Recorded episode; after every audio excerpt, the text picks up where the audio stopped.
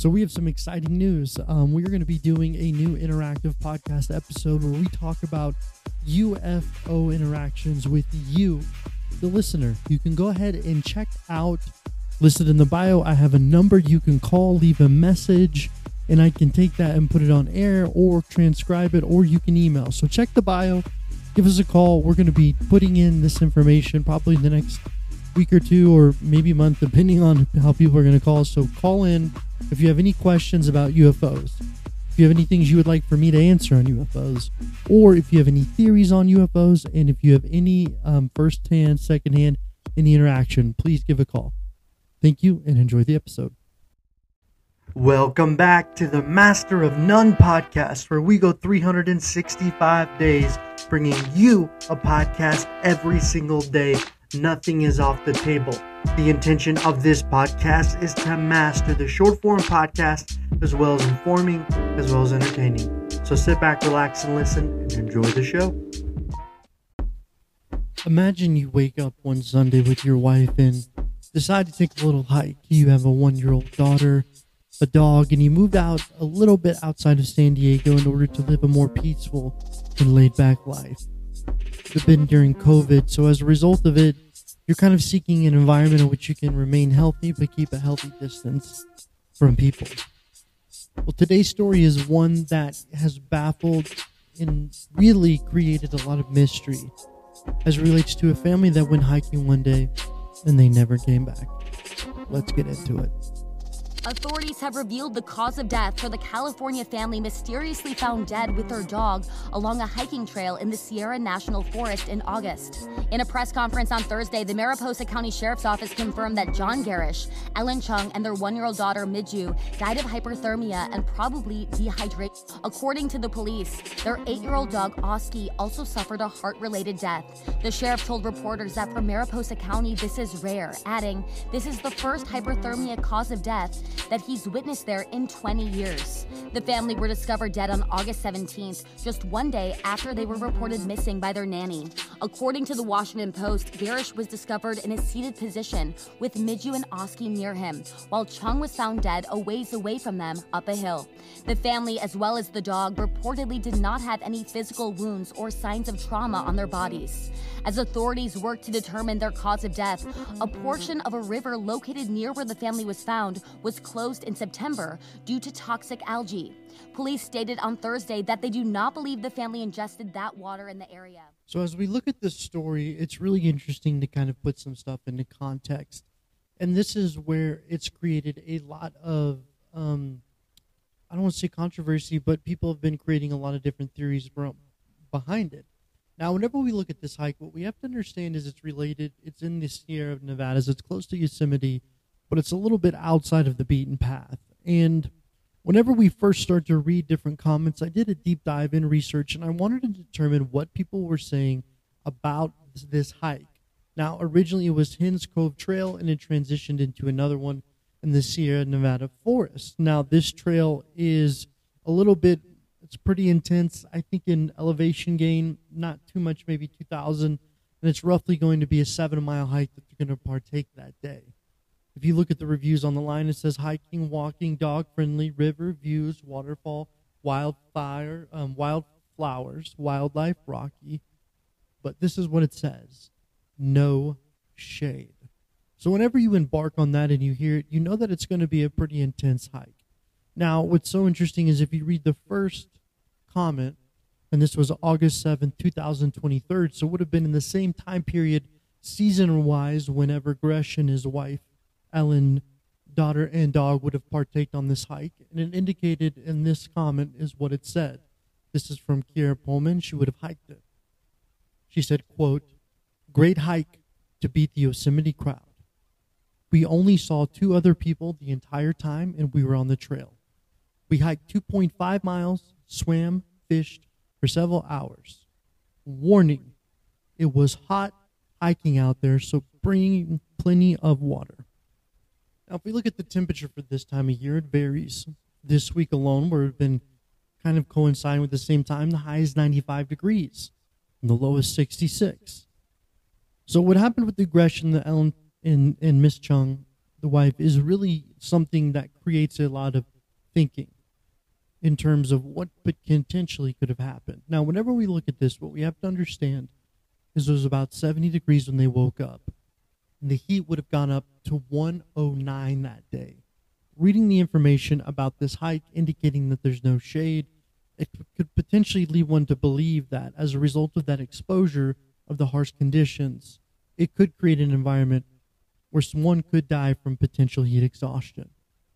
But whenever we look at heat exhaustion as a cause of death, when we look at hypothermia, things like that, you're more likely to die from hypothermia than anything. In the United States alone, the number for heat exhausted deaths for 2023 was 700 across the board. So the likelihood that a whole family would die from heat exhaustion, including their dog, if that's the case, seems to be like a 1 in billion percent chance.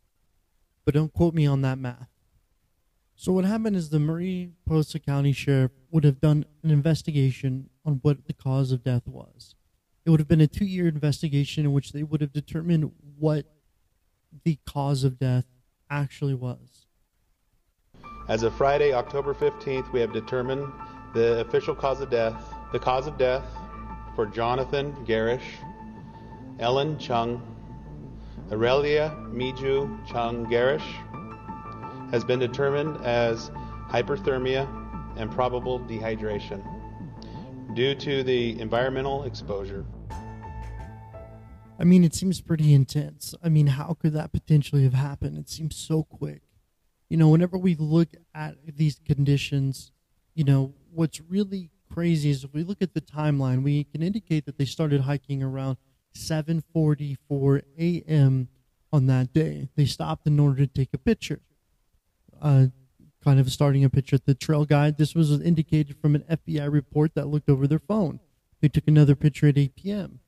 I'm sorry, 8 a.m. in the morning. The temperature would have still been in the 70s. They hiked a little bit more. Looked like they went through some switchbacks, gained in some altitude. Would have taken a picture at 9 a.m. Now we have the same situation happening from 9:35 to 9:39 a.m. where we have other pictures being taken. 10 a.m. picture being taken. 10:06 the picture being taken in 10:29. Then we have 11:56 a.m. another picture being taken or potential message. So throughout this whole time, we have a consistent use of the phone. Now, whenever we're looking at what has happened, we can determine that the phone was being used at a high rate. Now, we do know that it was particular hot that day. We know that exposure on this trail is very high and there's no shade. Now, whenever we look at what happened next between 1029 and 1209, that's when things get interesting. So we can determine that the the 1029 a.m. was the last picture that was taken on this trail with this family. There's a text sent out at 11:56 a.m., but then there was calls to 911 for potential emergencies. Now, whenever we look at the call cycle, we can determine that the first went out at 1209. There was another call at 1235, 1236, 1236, 1236. So potentially one could determine if heat exhaustion was starting to set in, then around 1209 it would have been very obvious. And from the time period of 1209 to 1235, there would have been potential conversations. Now, here's what we know. John Gersh is 45 years old. Ellen Chung would have been 31. She was a yoga instructor. The child would have been one years old, and the dog, which was an Australian Shepherd named Oski, would have been eight. Within this two-hour window is where we can potentially see the downfall of what could happen. Now, another thing we know is they had about 85 ounces of water in one bottle of formula. No food, nothing else. Now, whenever we look about 80 to 85 um, ounces of water, really puts in, if I were to put it into a context, it's about half a gallon of water. So whenever you think about that, you know, full gallon would have been 168 ounces of water, um, which if you're doing a three mile hike, it would have sufficed. But this hike being close to seven miles with the one year old with a heat index going up to 109, now it really made you wonder what potentially could have happened. Now, I did a deep dive on John Grish or Johnny, and I really didn't find anything on his social media that indicated he was a experienced hiker. But we didn't know he was a coder for Google, and I'm going to go ahead and play a clip of him actually giving a presentation so you guys can get a feel for his cadence. My name is Jonathan, and I'm an engineer at Google. And welcome to today's session. Uh, we're going to talk about how to build testable apps uh, for Android. So, through the history of time, architecture has continually evolved uh, in style and ambition to fit our expanding visions. And that's him in a presentation kind of talking about it. Now, what's really interesting about this is they're saying that they didn't have anything within their system. So whenever the sheriff's department would have arrived on scene, they would have determined that they, in fact that this family was about 1.6 miles away from their car, so relatively close. Um, what they saw is they found that the that the father, John Gersh, was actually slumped over with the dog tied to him and the baby the wife was actually further away when she actually um, passed away, which kind of coincides potentially with the call. Maybe she left to reach somebody, but the heat exhaustion was so much that maybe she came to that heat. Now, whenever we look at the body as a source of heat, we understand that you know the normal temperature is 98.8 degrees, and anything above 104 could potentially be fatal. Now, if you're hiking in this environment, as I read earlier, and there is sun exposure, and the temperature drastically changes to 109, you could see where heat where heat exposure could truly be a potential cause of death. But for a whole family, seems kind of outlandish. I think whenever we look at this story, um, there's a lot of different points that are very curious, such as you know, for a hike like this, why would you take a one year old? And were you not aware of the weather? Did that change? Were you new to the area? You know, I think whenever you hike in certain environments, a seven mile hike can potentially be a lot if you are not truly prepared. Now, within this story, it looks like there was a potential aspect of not being truly prepared. You know, whenever we look at national parks currently, there's a lot of conspiracy theories right now that potentially there's a cave system that allows that creates a creates an environment where people are disappearing at, at, a lot of rates. You know, we look at Yosemite, a lot of people disappear at Yosemite. I think the last number I checked since the beginning of the open was 1,300. Um, and, you know, there's data points like that where people are still going missing. It is the wilderness. This is a rugged area. And you can never underestimate what potentially happen. Whenever I look at this story, though, if I am allowing my conspiracy theory thought process to take over, it's one theory that I think about what else could have happened. You know, not too long ago, I actually did a podcast on Dr. Stephen Greer indicating these concepts of EMPs that could potentially stun UFOs that allow certain contractors to take over and potentially hijack it. I'm not saying that was the situation or the case, but it would have had to have been something like that if it was not anything such as heat exhaustion because when we look at the nature of how the bodies were found, they were body they were found with no any type of disruption. There was no blunt force trauma. Um, the family was not doing a, a, a they weren't purposely going there to potentially kill themselves. They were essentially just enjoying a normal day hike whenever this situation transpired. Now, I can't definitively give, you know, say yes or no about the heat exhaustion, but whenever we're looking at the nature of this trail, it seems that potentially could be it. John Grish was from the UK. You know, whenever you're in England, you know, you don't ever really have to brace yourself for temperatures of 109 degrees and what that could potentially feel like, or 43 Celsius. Obviously, there is heat waves that happen in the UK, but in the United States and California and the South, you know, we have infrastructure put in place. You know, I remember as a kid going out and working with my father and his company and it being close to 95, uh, 98 degrees, and we wouldn't work in 100 degree weather because of the fact it could be too hot. But this situation indicates that they're saying that there's probable dehydration as a result of the death.